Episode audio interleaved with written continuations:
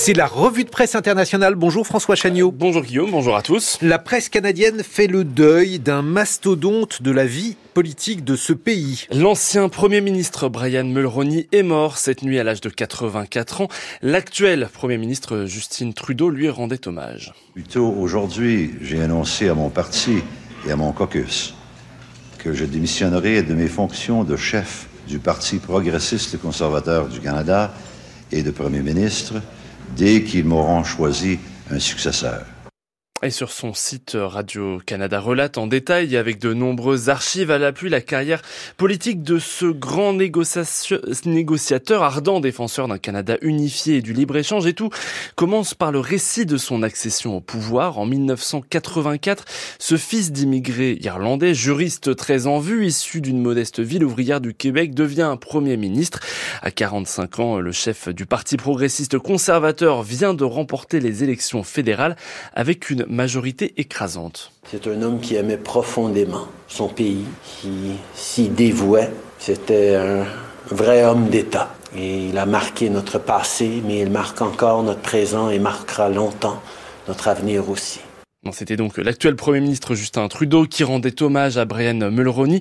Brian Mulroney qui avait un rêve, intégrer le Québec dans la Constitution canadienne. C'était son projet de cœur. Alors, il y a mis tout son poids politique. Il parvient même à convaincre le Premier ministre indépendantiste de la belle province. Mais rien n'y fait. Ces deux réformes constitutionnelles échouent et il est contraint de démissionner en 1993 alors qu'il bat des records d'impunité, d'impopularité.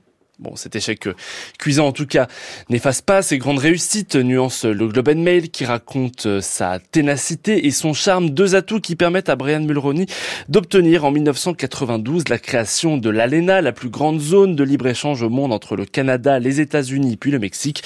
L'ancien Premier ministre est même euh, sorti de sa retraite en 2020 pour renégocier le traité avec Donald Trump. Enfin, le quotidien Le Devoir se penche sur la part d'ombre de Brian Mulroney deux ans après avoir quitté le pouvoir l'ancien Premier ministre est rattrapé par une affaire de corruption. Il est soupçonné, alors qu'il était en poste, d'avoir favorisé l'achat d'avions Airbus par la compagnie Air Canada contre de généreux pots de vin. Brian Mulroney s'insurge, se bat bec et ongle et obtient plus de 2 millions de dollars pour diffamation. Mais en 2010, une commission d'enquête conclut que l'ancien chef de l'État a bien reçu 225 000 dollars en liquide de la main d'un lobbyiste germano-canadien. L'ancien Premier ministre n'a jamais remboursé les 2 millions de dollars reçus dans procédure de diffamation.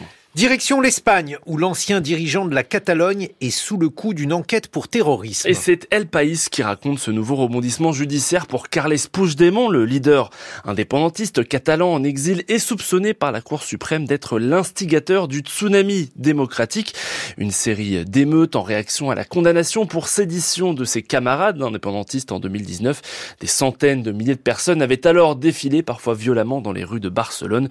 Alors la juge en charge du dossier souligne aujourd'hui aujourd'hui qu'il existe des preuves que Carles Puigdemont les a encouragés à poursuivre ces actions euh, violentes. Ce qu'il faut retenir, signale El País, c'est que cette nouvelle procédure judiciaire intervient dans un contexte politique très particulier. Pour se maintenir au pouvoir, le Premier ministre socialiste Pedro Sanchez a besoin du soutien des indépendantistes catalans. Ils sont prêts à lui apporter ce soutien, mais contre une loi d'amnistie. Et cela fait plusieurs mois que les négociations entre les deux camps euh, se poursuivent. Mais cette nouvelle enquête pourrait la donne, car si le leader des indépendantistes est condamné pour terrorisme, il pourrait être exclu de cette loi d'amnistie. Le pacte entre les indépendantistes et le Premier ministre serait alors rompu et Pedro Sanchez pourrait alors perdre le pouvoir. Et puis on termine, François, avec les Émirats arabes unis. Et on y va par les airs. Oui, mais pas en avion, plutôt en jetpack. Un jetpack, ce sont des réacteurs que l'on fixe sur les bras et les jambes, et ce qui permet donc ah, bah de voler dans les airs jusqu'à 128 euh, km heure tout de même. Hein. Il vaut mieux porter un casque. Et ce n'est pas de la science-fiction. Si on fait ça à l'intérieur. Oui, tout à fait. Et ce n'est pas de la science-fiction. Dubaï a organisé en extérieur, ça tombe bien, avant-hier, la première course de jetpack de l'histoire. The closest analogy would be that dream of flying where you can walk, run and step and then go wherever your mind is taking you.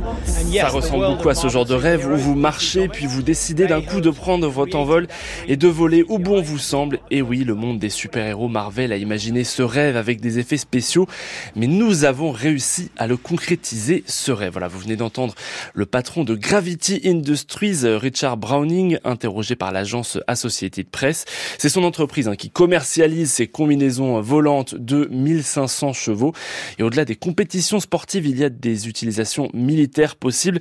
La marine britannique l'avait prouvé en faisant atterrir un soldat sur un de ses navires de guerre en 2021. Merci François Chagnot. On va quitter les airs, l'Arabie Saoudite pour revenir en Europe pour évoquer euh, la Pologne. Vous le savez, on fait un tour euh, d'Europe euh, des pays donc dans le cadre bien sûr des élections européennes et aujourd'hui on va s'intéresser au sort de la Pologne dans une situation très particulière puisqu'après huit ans de politique illibérale, la Pologne revient à une politique, à des politiques traditionnel, avec aussi des choses qu'on connaît en France, par exemple, je crois, une sorte de crise agricole. Oui, il doit y avoir ça également dans notre pays.